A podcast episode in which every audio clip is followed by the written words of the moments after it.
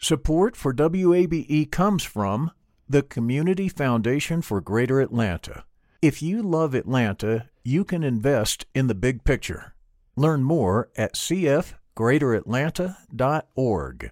I'm Earlonne Woods. I'm Nigel Poor. We're the hosts and creators of Ear Hustle from PRX's Radiotopia. Ear Hustle is a show about life inside prison, but it's not your typical prison podcast. In this next season, we've got stories about the objects people keep inside their prison cells, about residents in a women's prison who say they want to stay there, and the most beautiful prison garden Earlonne, I will never forget it. Ear Hustle stories about life on the inside told by those who live it. Find Ear Hustle wherever you get your podcasts.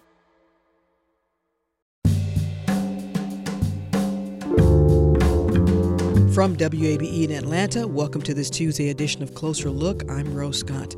Coming up in just a moment, the COVID 19 pandemic has amplified America's hunger crisis. A country with billionaires should not have hungry people. This is a matter of inequality. And to Blake's point, it is a social justice issue that we should all be paying attention to. On this special edition of Closer Look, it's a coffee conversation with a panel discussion on addressing Georgia's food insecure communities. But first, this, of course, the news is the latest federal stimulus package, which does address food insecurity by allocating $13 billion to the Supplemental Nutrition Assistance Program, or SNAP.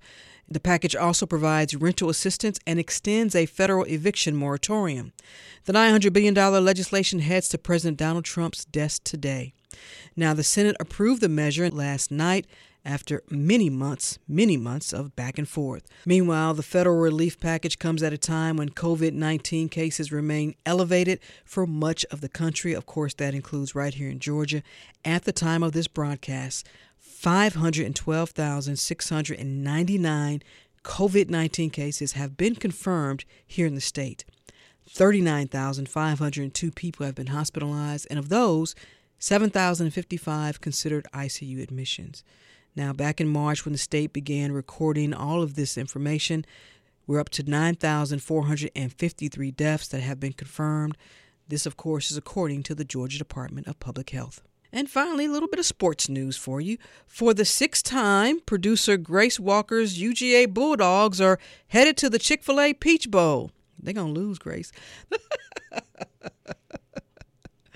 the Bulldogs will face the University of Cincinnati Bearcats, who actually went undefeated this season, Grace. The game takes place at noon from Mercedes Benz Stadium here in Atlanta on New Year's Day. If you're looking to get tickets, keep in mind now attendance at the stadium will be limited to 25% capacity for this game. And this is Closer Look. Go Bulldogs. I did that for Grace Walker.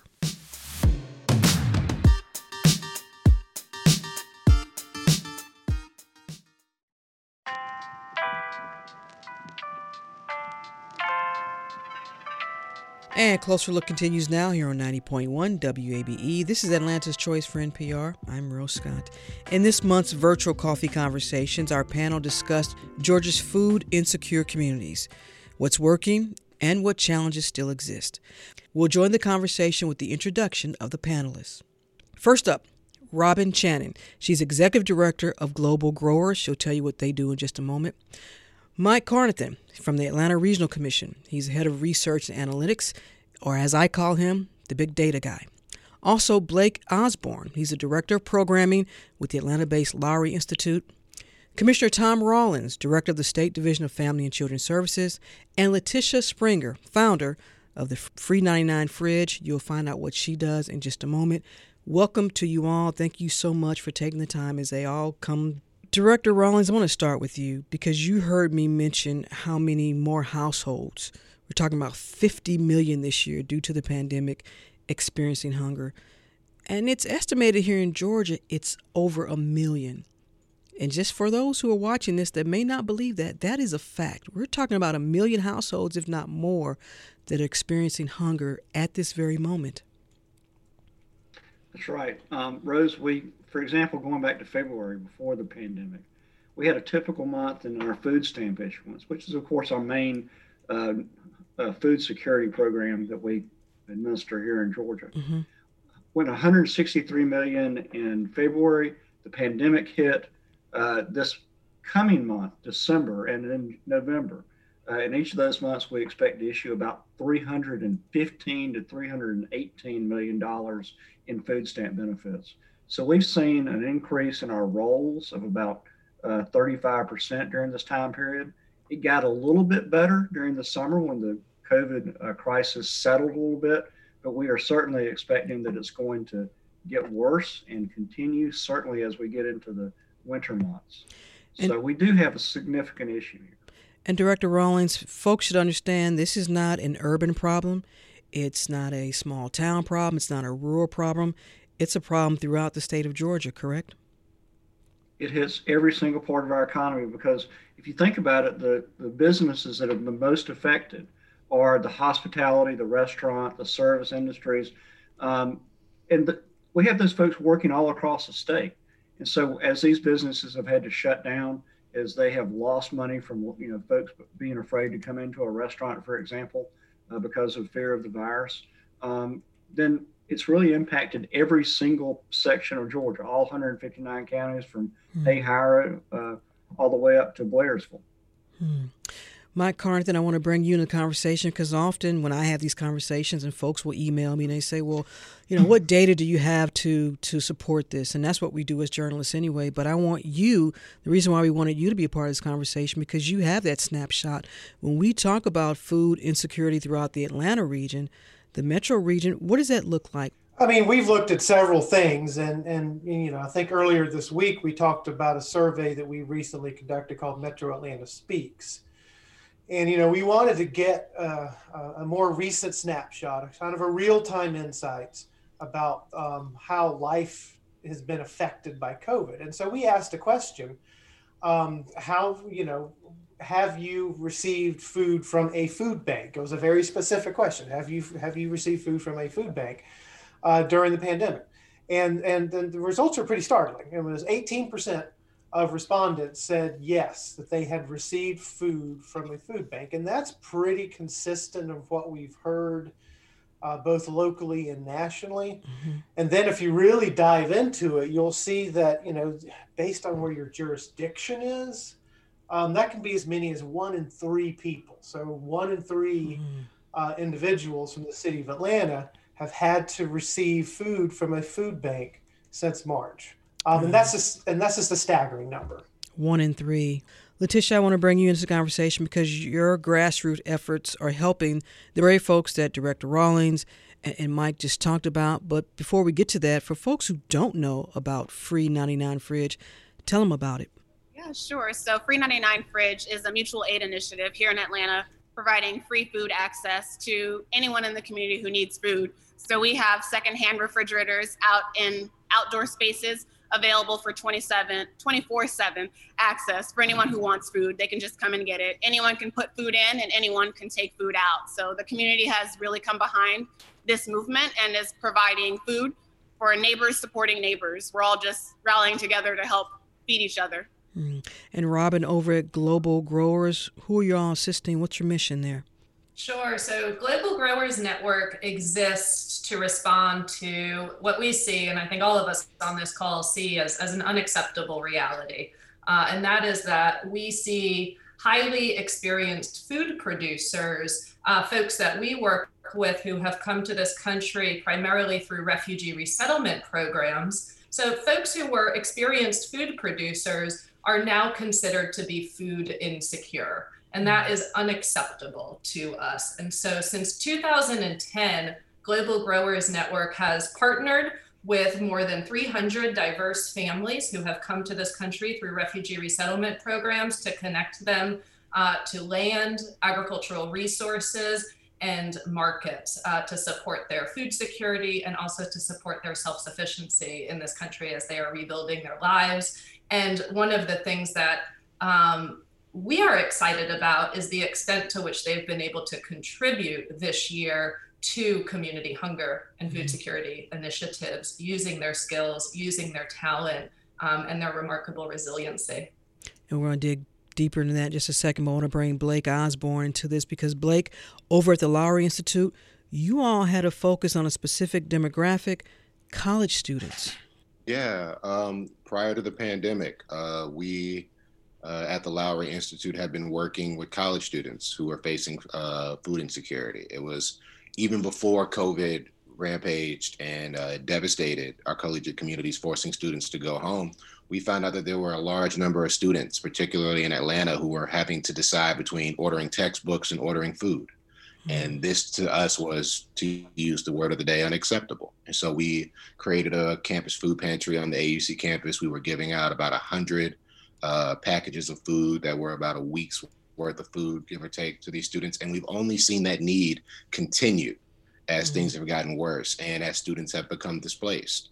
And so uh, we take a look at this issue focused primarily through the collegiate mindset. Like mm-hmm. you're trying to make sure we're identifying with these college students who we serve, who we view as our future, and trying to put them in the best position for success. And in this instance, it requires looking at the issue of food insecurity, not just mm-hmm. on a day to day level, but also on a research a uh, policy level and trying to figure out the best strategies for institutions and other organizations to deal with this crisis. So now we've addressed some specific demographics of who is in need. Director Rawlings, I'm going to come back to you.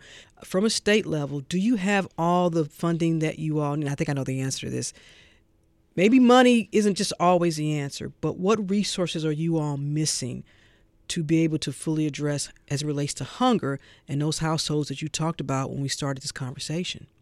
So, Rose, fortunately, most of our food security funds do come from the federal government. So, we have really three things going on right now. We have our regular food stamp program. Mm-hmm. When the coronavirus crisis hit, uh, Congress also authorized us to give to each family the maximum amount of food stamps for that family, regardless of their income. So that's increased our each family's uh, amount of uh, food, you might say, per month uh, dramatically. And then, as you know, we also uh, this summer, uh, because we had so many children who were out of school from March until May, uh, we were able to institute the PEBT program to, to reimburse those families whose children should have been receiving free and reduced lunches at school, to reimbursing them for that amount. So we have been able to issue about $3 billion in food benefits to directly to families since the crisis began. I think, of course, what we uh, are going to continue to struggle with is making sure that we can do this in a timely and efficient manner. As you can imagine, we had to shift from a system in which a lot of folks were coming into our offices mm-hmm. to get food or to get uh, food stamps or benefits to uh, doing everything online. Fortunately, the uh, our our budgetary folks, the legislature, have been very kind to us about making sure that we had the technology in place, and so we've been able to do really well, as well as benefiting from a number of federal waivers that allowed us to do things more efficiently, more quickly, uh, really emphasizing getting those benefits out there as opposed to uh, maybe doing some of the administrative paperwork that we used to do. But here's a challenge too for so many folks. We've we've talked about this before, where they, especially in some of the rural communities, where connectivity is an issue. If folks are experiencing hunger, more than likely they may be experiencing connectivity issues. So it could lead someone to think you're probably missing out on serving a lot of people. Sure. So we have two different ways, really three different ways of getting uh, benefits. We of course have a call center, uh, and a lot of things we're ha- able to handle everything. You can do your entire application via phone. We do have the online uh, resource, and of course, we understand that a lot of folks, especially in our elderly and disabled population, don't mm-hmm. have access necessarily to good internet or to uh, or may not be technology literate. We also have, of course, our our community partners, many of the food banks, the other uh, community agencies that we work with, who are able to help folks get benefits. And we actually do, if folks really need to come into an office uh, we will still go in, sit down with them, schedule a meeting, make sure they get the benefits that they need. Um, and of course, I think the other thing, Rose, is we really are working very carefully with our food bank partners. Mm-hmm. We know that they have been stretched to the limits. Uh, we, of course, have the Georgia Nutrition Assistance Program, and in fact, uh, gave about a million dollars to that program in September to really beef up their ability to get food out the door. I think the other thing that has been really important for us is that we started uh, working with Amazon and with uh, um, Walmart and now with Aldi uh, through um, one of the food delivery companies. I can't remember which one now. Mm-hmm. But now folks are able to actually go online, order their food, uh, and have it delivered to their house. And that's really important, especially for folks with transportation issues, especially for elderly folks who don't need, or folks who are immunocompromised, who don't need to be out in the community we need to do everything we can to make it easy for these folks to get their food. So before I move on, let me understand you clearly. So folks who have the SNAP benefits with their EBT card, they can go online and order food. Correct, and have it shipped to their house. Will Amazon, that remain, Walmart. or is that going to change? No, this is something that was a pilot beforehand. Mm-hmm. Um, and in fact, I think they piloted it in Florida and maybe a couple other states. But we anticipate that this is going to be uh, a permanent fixture now of our food security program in this country because I think we've all realized that, you know, it's not enough to have the benefits. You also have to be able to go out and get those benefits, uh, you know, really use those benefits. Mm-hmm. And if you are isolated in your home, if you're disabled, if you don't have transportation, if you're medically fragile, how are you going to do that if you don't have someone to help you? So the more that we can have folks go online and order their food and have it shipped to them, the better off they are. I want to focus now on undocumented or immigrant or refugee populations. Uh, before I move on, though, Commissioner Rawlings, if someone, if a household is considered undocumented, are they eligible for any assistance from the state? The children are. So, oftentimes, and not all children, but many times what we see, and of course, as you know, Rose, I, I worked with the Mexican consulate as mm-hmm. an attorney with them for a number of years, so very familiar with this population certainly refugees have been approved for a number of programs, but we also know that uh, with our uh, undocumented population, many of these parents have children who are eligible for these benefits. So we they can apply on behalf of their children and get food stamps. Mm-hmm. With the PEBT program, for example, uh, your your really your status as documented or undocumented did not matter. Uh, you, okay. If you were uh, in school and needed those fun, you know, those uh, food products or that those that assistance, you could go online and apply for it or, or get your card without any really any concern. All right, I want to shift into Robin because you heard what Commissioner Rawlings just said. Um, can you paint a picture for our audience who may not understand the challenges for particularly the group that you are serving in trying to access and what Director Rawlings just talked about, access the system to get assistance? It is. It's a significant issue, and and in a past in a past life in a past role, um, I have you know supported many families with their food stamp applications, um, and you know it has certainly improved over the years, but it is challenging mm-hmm. um, to navigate. It's challenging for me to navigate, and I am a college educated, computer literate, fluent English speaker um, who can get through these systems. But um, nonetheless, I've spent upwards of seven hours on hold just to get a food stamp application in. I've had online whoa, whoa, whoa, break Se- down, and it's difficult. Robin, you said seven um, hours. Yes, and this is this was years ago before things moved online. Okay. Um, and as I said, it it has improved, but it's challenging and it's demoralizing and it's difficult to need to take a full day off of work just to get those benefits. Um, and we oftentimes will see families who have lapsed benefits and then go into crisis. And that's difficult. It may be that they didn't um, receive a mailing, or it may be that they did, but because they are not um, fluent English speakers or have lower literacy levels, they were not aware that that was going to happen until they get to the grocery store take out their electronic benefits transfer card and have that not go through. Um, mm-hmm. and and that leaves families hungry at that stage. So the system is there, um, and it should support these families. But we know there's holes, and we know that there's gaps mm-hmm. um, there, especially among families that are really the most vulnerable in our community. Letitia Springer, when we first spoke and I asked you this question. I asked you to give a personal story and about the folks that you were all helping and the feedback that you received.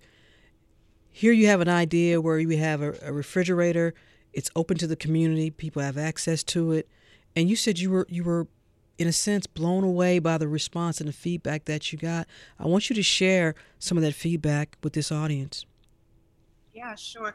Well, the first thing I was immediately thinking of as we were talking about the refugees and the undocumented population, we currently have six locations in Atlanta with community fridges, one of which is maybe 10 steps away from the Mexican consulate um, off of Buford Highway. So that's one of our locations. And so that population depends on our community fridge at over there.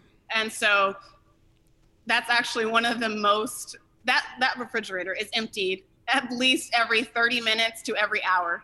We fill it up, it's full, and then someone goes back 30 minutes later and shoots another picture, it's empty. It's another level of need. Like I, I tease people on, on our Instagram group that, and that location, it's a whole, it's next level need. So I think when you look at the network, we don't have all of the data because our fridges are open access. So I don't know exactly how many people are visiting our fridges, mm-hmm. but we know that we fill up the refrigerator in the pantry area, and every one to three hours, it's empty and it needs to be filled again. Um, and that's at all of our locations. And so when we think of what the need is in Atlanta, it's humongous and it just continues to grow. And in the undocumented populations, that's just hmm. I don't even. it's difficult to even quantify and um, to express in words just how much need is in that community and in our city as a whole. Um, the stories that we hear of people who haven't worked since March and are coming to the fridges to feed their family. Um, I'm hearing a lot of stories of people saying that their benefits have been reduced or discontinued and um, or there's certain things they can and can't get, or they're having issues with the application. So I think while the system is in place, there are a lot of people who are struggling within this mm-hmm. system, and they're using our community fridges because they're open access. You don't have to apply, you don't have to ask for permission. Anyone can just go to the fridge and take food out. Um, I think it's really helping to fill that gap that mm-hmm. exists in in the built the way the system is built currently. Blake Osborne, Letitia talking about the system, and, and Director Rawlings talked about it. Mike has given some numbers. Yes, we know there's a process and there's always a system, but there seems to be also a disconnect when it comes to understanding the need is urgent. How do you see, I guess, bettering that process, whether it's between grassroots organizations like Letitia's and what you all are doing, working with with the state or, or, or even on the federal level? How does that process need to be improved? Mean, that's a really great question, right? And that's something that we're taking a deep dive into. We actually have a uh, team of students who are uh, college students from, from the AUC who actually are on a community health team who are conducting research and trying to generate the very answer to that question. But I would say that from our perspective, and again, our demographic and the people that we're predominantly serving are college students, is it has to be an institutional and a um, organizational effort right? Mm-hmm. uh, coupled with politics which is why it's so difficult right? But you have situations for example on the auc and i'm very grateful for the relationships with our partner schools because they're doing a phenomenal job trying to deal with this issue. But just imagine you have college students that were struggling for food prior to covid. Now they're dispersed displaced back home. Some of them were relying on financial aid or other resources on mm-hmm. campus to help them mitigate food insecurities, to help them get by, pay their rent, do what they needed to do. Those resources are gone. So now they're mm-hmm. coupled with the challenge of trying to attend classes, trying to increasingly better themselves to put them in a better position. Yet the resources are not available now and they're struggling now. So, how do you meet that need now? I think that on the one hand, one uh, aspect that we've been really excited about is trying to find ways to bring more food options to these college students, right? To bring mm-hmm. more availability, whether that's uh, increasing the number of grocery stores in areas, whether that's talking with schools and developing ways to maybe find um, open pantries on campuses or expand dining hall options, which is uh, not to get into another rabbit hole. Mm-hmm. But for college students in particular, if you think about it, a lot of the times when um, you were eating in college, it was in the dining hall. Mm-hmm. But if those options are not available to you now, how are you solving that? What do you, how are you going to get food? So maybe trying to figure out ways to bring more uh, open dining halls up more, talking to institutions about expanding the hours, maybe putting more restaurants or more available options that students can either use their uh, school benefits or financial aid to help them with. There's so many different ways um, to try to meet this problem. But I think to answer your question directly, and I apologize if I went on a tangent. No, it's okay. But it has to start with looking and identifying that these students, these are our children, these are our nieces and nephews, you know, and they're hungry. And we have to do what we can in any way that we can to get food to them. And whether that's pantries, whether that's donations, whether that's drop offs, and uh, or whether that's institutional change. Mm-hmm. Um, we just have to address it and be willing to take on those steps. There's more coffee conversations in just a moment. We'll continue after this.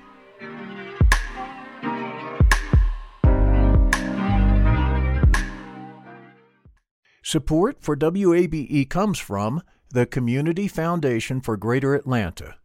You can go beyond giving to impact. Learn more at cf greateratlanta.org. The field of mental health counseling is growing rapidly, and Richmont Graduate University can equip you with everything you need as a licensed professional counselor while integrating your faith into your clinical practice. Programs are offered in Atlanta, Chattanooga, and online. Apply today at richmont.edu. That's R I C H M O N T.edu.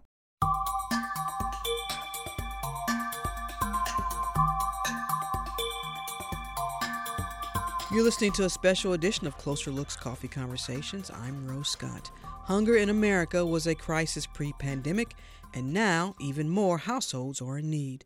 That includes the Atlanta area and, of course, throughout Georgia. As we return to the panel discussion, I'm joined by Robin Chanin, Executive Director of Global Growers, Mike Carnathan, Atlanta Regional Commission Head of Research and Analytics, Blake Osborne, Director of Programming for the Lowery Institute, Tom Rawlings, Director of the State Division of Family and Children Services, and Letitia Springer, founder of the Free 99 Fridge. It's a local grassroots effort to provide free food in neighborhoods using refrigerators. Letitia, I think this is a question for you. Where can folks take food if they want to donate food for your program?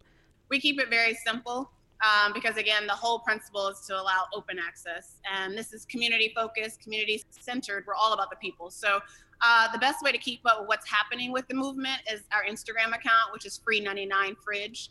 And for location information, donation guidelines, all of that good stuff, that can be found on our website, free99fridge.com.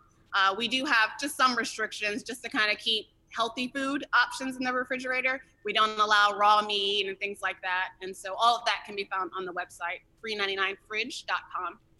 And as I said, we have six locations throughout Atlanta. All right. And Robin, what about what you all are doing at Global Growers? Where do you get your food from? I know you get it from the folk that are also involved, but do you get any additional food for distribution here?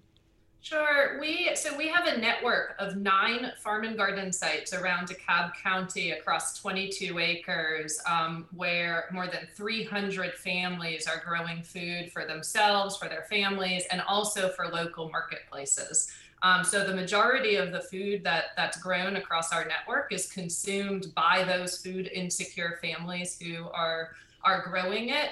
Um, and then they are also selling it through a variety of distribution channels in order to earn um, supplemental income for their families. And there's two things I want to highlight that are significant about all that food that's being being grown.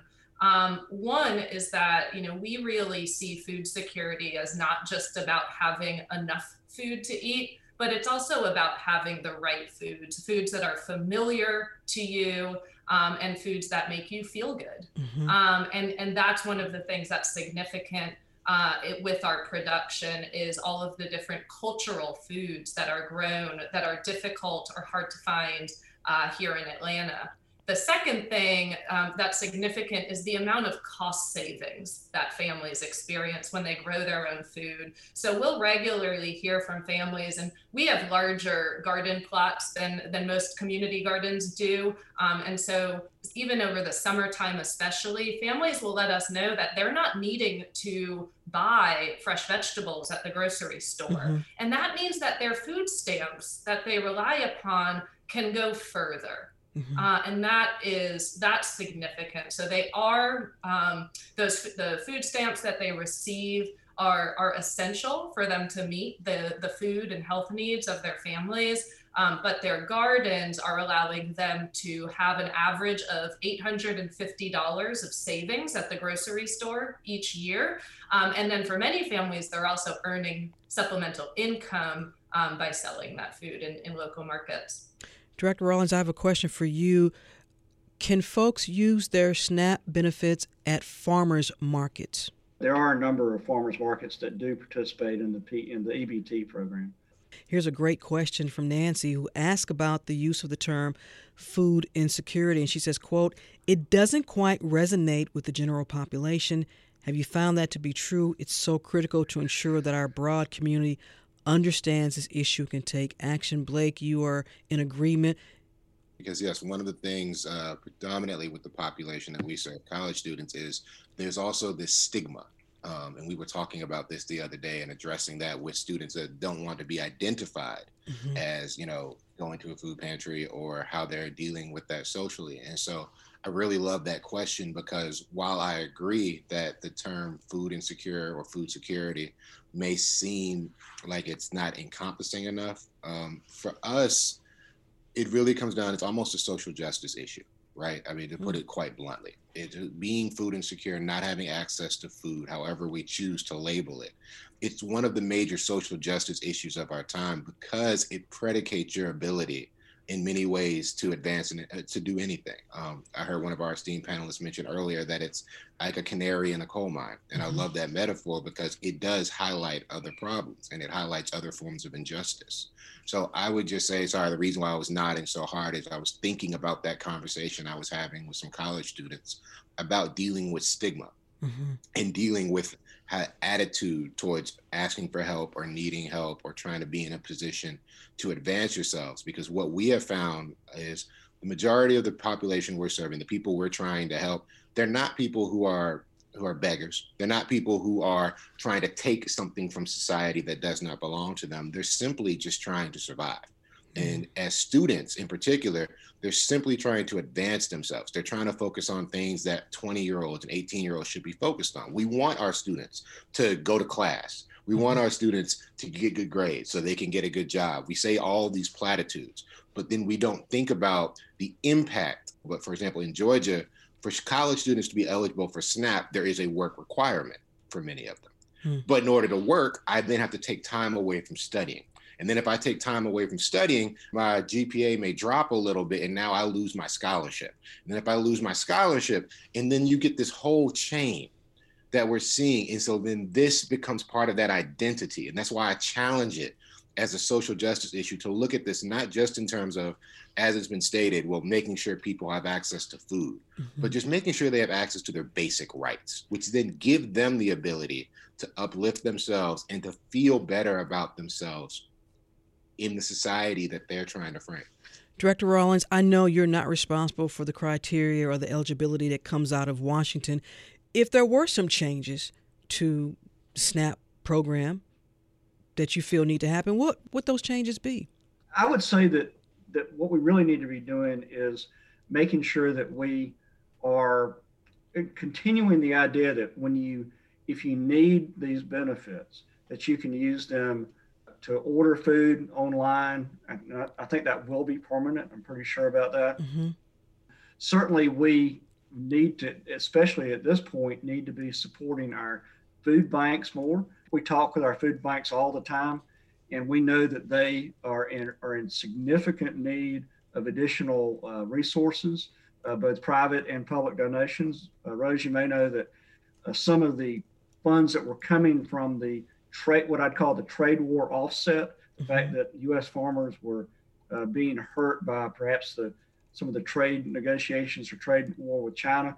Some of those benefits uh, that the food banks had been relying on are going to go away. So we need to make sure, especially that they are getting the commodities, the food, the funding that they need to do their part. We can do our part as a state agency in, in issuing monetary benefits, but there are plenty of folks out there who they may be undocumented, they may not be eligible for food stamps for some reason or another, but we need to make sure that they are actually able to get food in on their plates. Correct me if I'm wrong, because according to our research, the average SNAP household receives just about $256 a month. Now, if that is true, so, you and I know that that is not a lot. So this is one reason that I think we're looking at uh, Congress is looking at, at uh, increasing that the amount of that benefits. One of the things that they have done during the pandemic is our PSNAP program. So to give you an example, an elderly person who uh, you know may have gotten may be on Social Security, may have some retirement income, before the pandemic may have received only say $30 or $40 a month in food stamps based upon their income. That, what do you do with that? Uh, it's a help, but it's not that much of a help. So Congress authorized the PSNAP program, which allows us to give each household uh, the maximum for that household size, regardless of their income. So that means that the single senior person went from getting maybe $20, $30 a month to getting $194 a month. And I think that there's some benefit to looking at expanding that policy generally um, so that we are, you know, we're, we're giving to those who need, but we're mm-hmm. also recognizing that sometimes your stated income does not necessarily reflect mm-hmm. the amount of need in your household. Robert, I want you to weigh in on that and what I just recited to the director Rawlings there about that the average SNAP household receiving two hundred and fifty six dollars a month. Sure. Yeah. It, it's it's not enough. We all know that. Um, one of the there is even uh, out there. It's become popular to issue these food stamp challenges where it will challenge people who are not on food stamps to try and structure a weekly or a monthly budget and see if they can pull together meals on that, mm-hmm. um, just to show how difficult it is. Uh, we also know this, and I think our, our data dude can do a much better job than I can, but we know that the most efficient way to address hunger economically is through food stamps. It costs less to give a family food stamps, and they can get more food than it does to send it through a food bank system. Mm-hmm. Um, those food bank systems are still needed. The work Letitia is doing is essential and necessary, but they're band aids and they're a little bit of expensive band aids hmm. too. Mm-hmm. And so I think food stamps are an essential program. Uh, local organizations, and this exists around the country, but here in Georgia, we're lucky to have groups like Wholesome Wave Georgia mm-hmm. that will double the value of food stamps using private dollars. Uh, Global Growers is a, is a partner of Wholesome Wave Georgia, and that means that we can essentially sell our food at half price hmm. to families using food stamps. Here's a question I'm going to throw out to the group. And someone said to me, Rose, this is a crisis, but this is something that can be solved. It's not like we're trying to address a disease. This is something that can be solved, hunger in this country. Letitia, I'll let you begin with that. Uh, I definitely think it can be solved. So I'm very optimistic. I think it won't be solved by policy. And EBT is essential only if it is accessible to the people who actually need it. I think there are way too many hoops and challenges for people who actually need it to get it. And therefore, it makes it kind of obsolete. And so, while it might be considered a band aid solution for food pantries and grassroots efforts, without those, a lot of people wouldn't be eating because it's going to take probably decades, centuries, I don't know, I might be dead before policy and government catches up with the need. Not to mention the underlying debate as to whether the government really wants to solve poverty. Hmm. I don't know if, if they actually want to solve that, but I think as humans, we should want to solve it. So I think the grassroots efforts are what are going to solve this problem and very well can solve it because there's enough food for everyone and eating should not be a privilege. Mike, Letitia says it won't be solved through policy. What do you make of that? Yeah, I just want to, can, can I just say what Letitia says? Sure. Uh, um, I, I, if you look at the data before the pandemic, um, food insecurity was still there. Mm-hmm. Housing insecurity was still there. Generations and generations of families have been in poverty um, before the pandemic.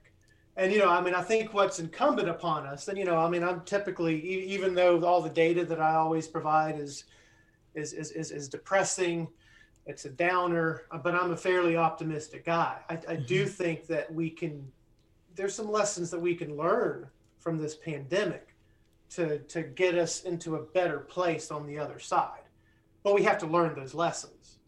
Hmm. Um, so, you know, and, and, you know, it just goes back to that old adage, you know, never let a, never let a good crisis go to waste. Hmm. There are definite lessons that we can be learning here to nudge that system into a better place. Director Rawlings, is too much emphasis or expectation placed on policy? And through agencies like yours, you're responsible for an entire population in a state. You can't do it alone, obviously. No, of course not. And, and of course, I think folks need to remember that I think the, the role of a government agency here is to help folks not only address food insecurity, but also move to a point of financial independence for food independence. And that, so we do that through our uh, education and training programs that we have with Goodwill. For example, with North Georgia, we have a wonderful program with them. And then I also think that at, at its base, it's folks like Letitia and Robin and Blake and their community based programs where people are just being generous with others.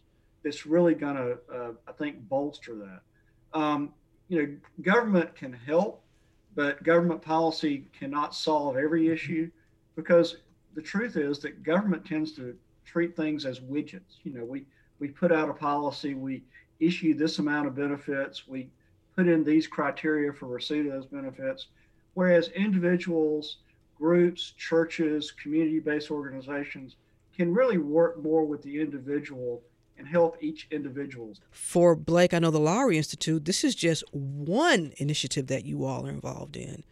How do you see this being if it's if we're looking for community organizations to help solve this and not policy, you all need resources.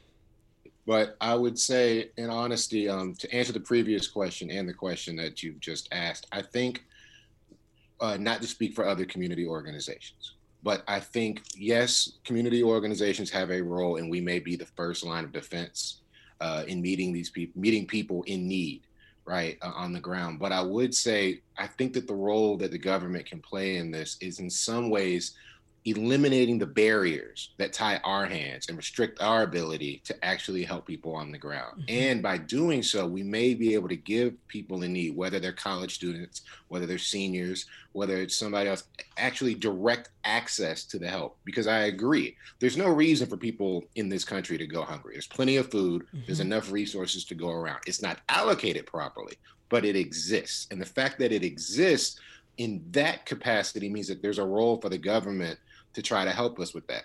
And so I firmly believe that yes, one thing that we're doing, we're focused on not only on food pantries, on bringing food to college students, but also on ways to give them more resources, to give them more access to things, whether it's easier um, access to education, whether we're training them through our uh, collegiate tank program to start their own entrepreneurship ideas and pursue excellence through these and uh, through our change agent program where we're trying to train and develop them to be future leaders, right? This is our view that each one of these facets is related, that you cannot overcome one obstacle by neglecting others. You have to meet all the challenges that are at hand. And that to me is where not to push back too strongly, but the role of government and institutions can help. Uh, Robin, I'll let you address that in terms of this should not be an issue. This is something that can be solved in the United States talk about hunger. Yes, this this should not be an issue. You cannot talk about food security without talking about inequality.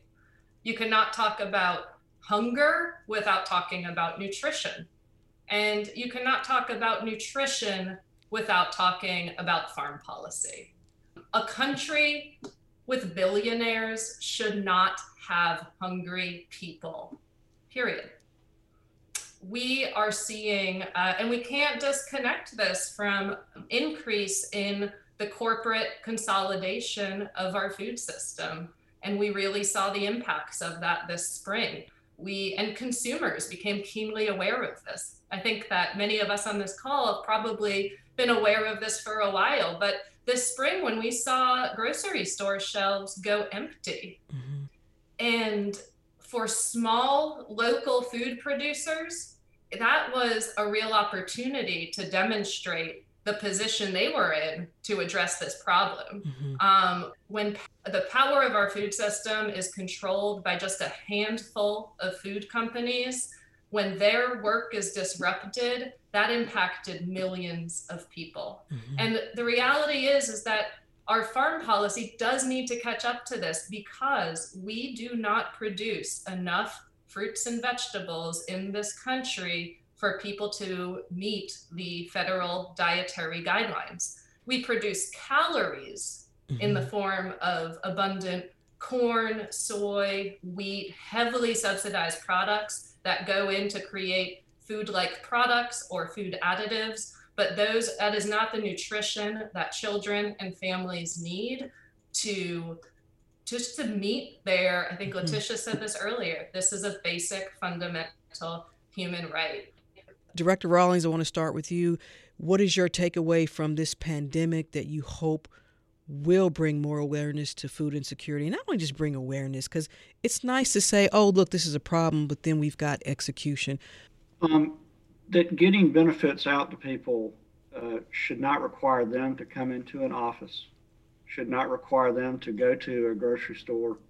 Um, and I and I would agree with to some extent. I, I, think our food banks are very valuable, but I do agree with Robin that the, the the more efficiently we can get funds out to people that they can use when they are food insecure, and make it easier for them to apply for those funds. You know, whatever the limits may be, whatever mm-hmm. the, the uh, credentials they may need to get it, the income level, et cetera. But let's make that as easy as possible. Let's make it uh, at least let's make the access to those benefits available to all who qualify for them.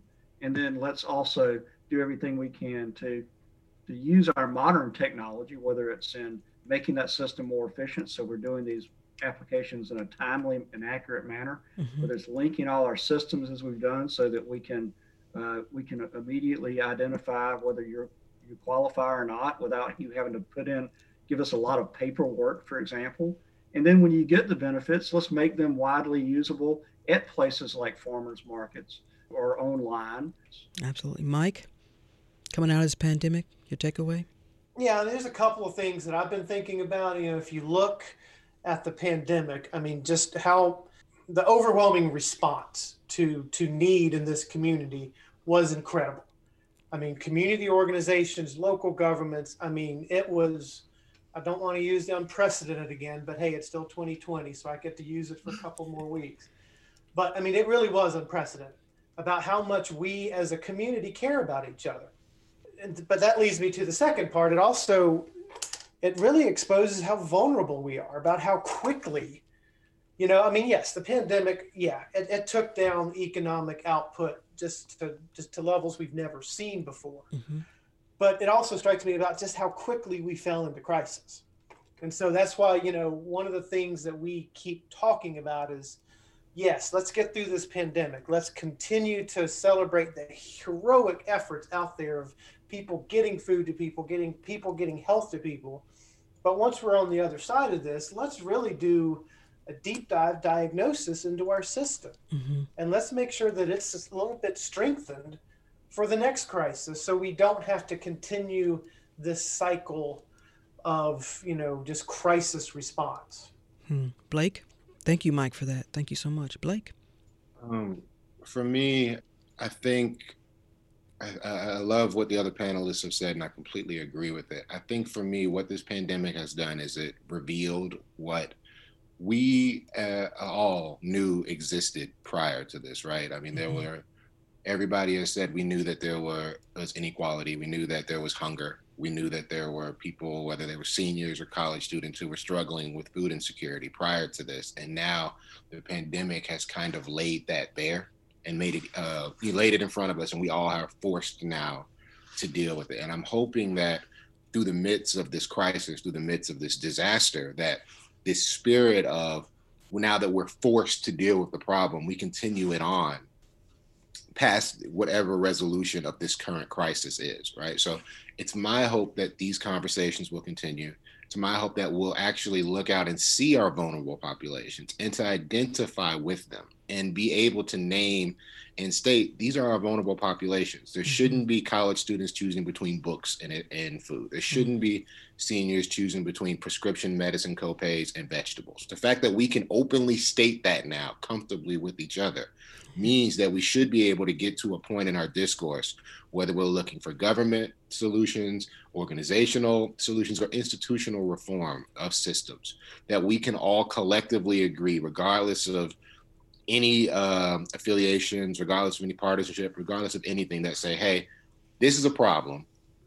We, we saw the problem. It came up. We can collectively agree this should not happen again. We should never be in a position where, where a large swath of our populations are hungry. We can all identify, name, state that. So hopefully, out of this crisis and out of this disaster, as I would say, we can actually address, meet, and solve a problem. All right, Letitia. Yeah, I I loved everything Blake just said. I was thinking the same. Um, I think what 2020 has taught us is that no one's coming to save us certainly not the government, and we have to look out for each other. And so, regardless of what your religion is, your economic status, any of that, none of that matters at this point. We have to all recognize that we're a community and we're in this together. And so, if we don't support each other, who's going to support us? And I think mutual aid for that reason is so much more important and which is why we've gotten as much traction as we have in the five months that we've existed is because people recognize that we have we're in this together mm-hmm. and we have to band together to support each other to make it happen.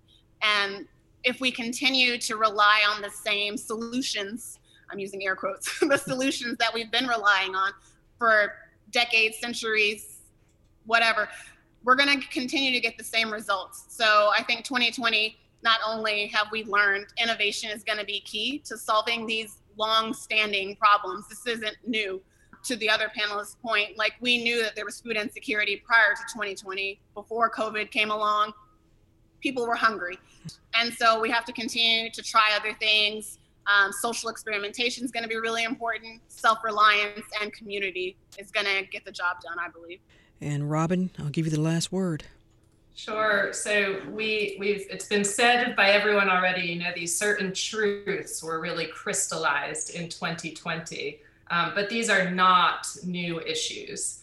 Uh, I think one of the things this this panel really identified today is that inequality is the kind of underlying core problem that we're reckoning with here.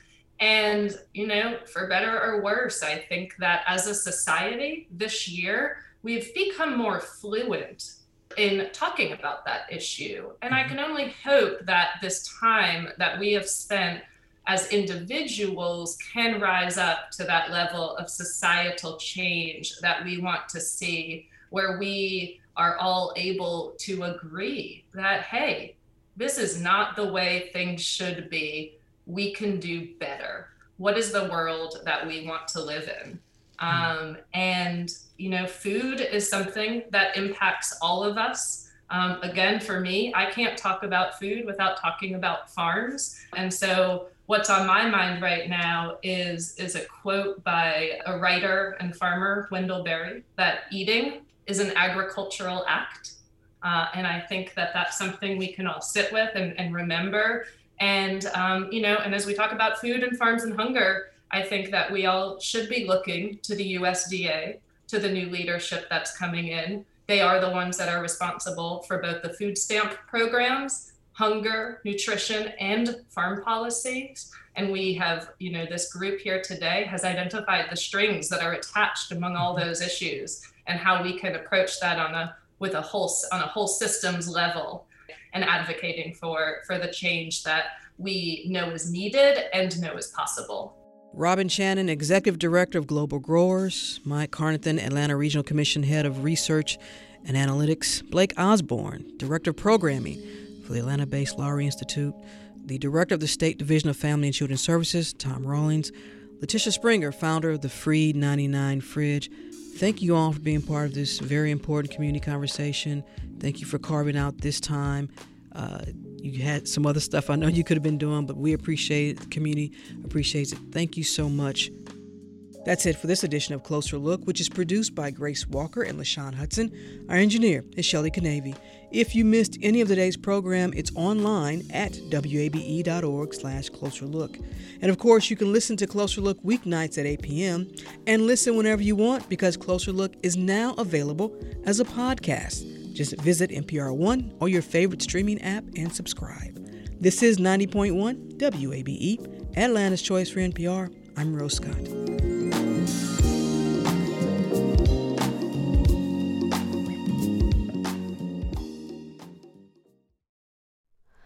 Hi, it's Terry Gross, the host of Fresh Air. We bring you in depth, long form interviews with actors, directors, musicians, authors, journalists, and more. Listen to our Peabody Award winning Fresh Air podcast from WHYY and NPR. The Gold Dome Scramble podcast is now plugged in, a WABE Politics podcast. New name, same on the ground reporting from us, WABE Politics reporters Sam Gringlas and Rahul Bali. We'll cover local, state, and national politics as we talk to politicians and voters to break down each week's biggest headlines. New episodes drop on Fridays. Listen and subscribe at WABE.org or your favorite podcast platform. WABE.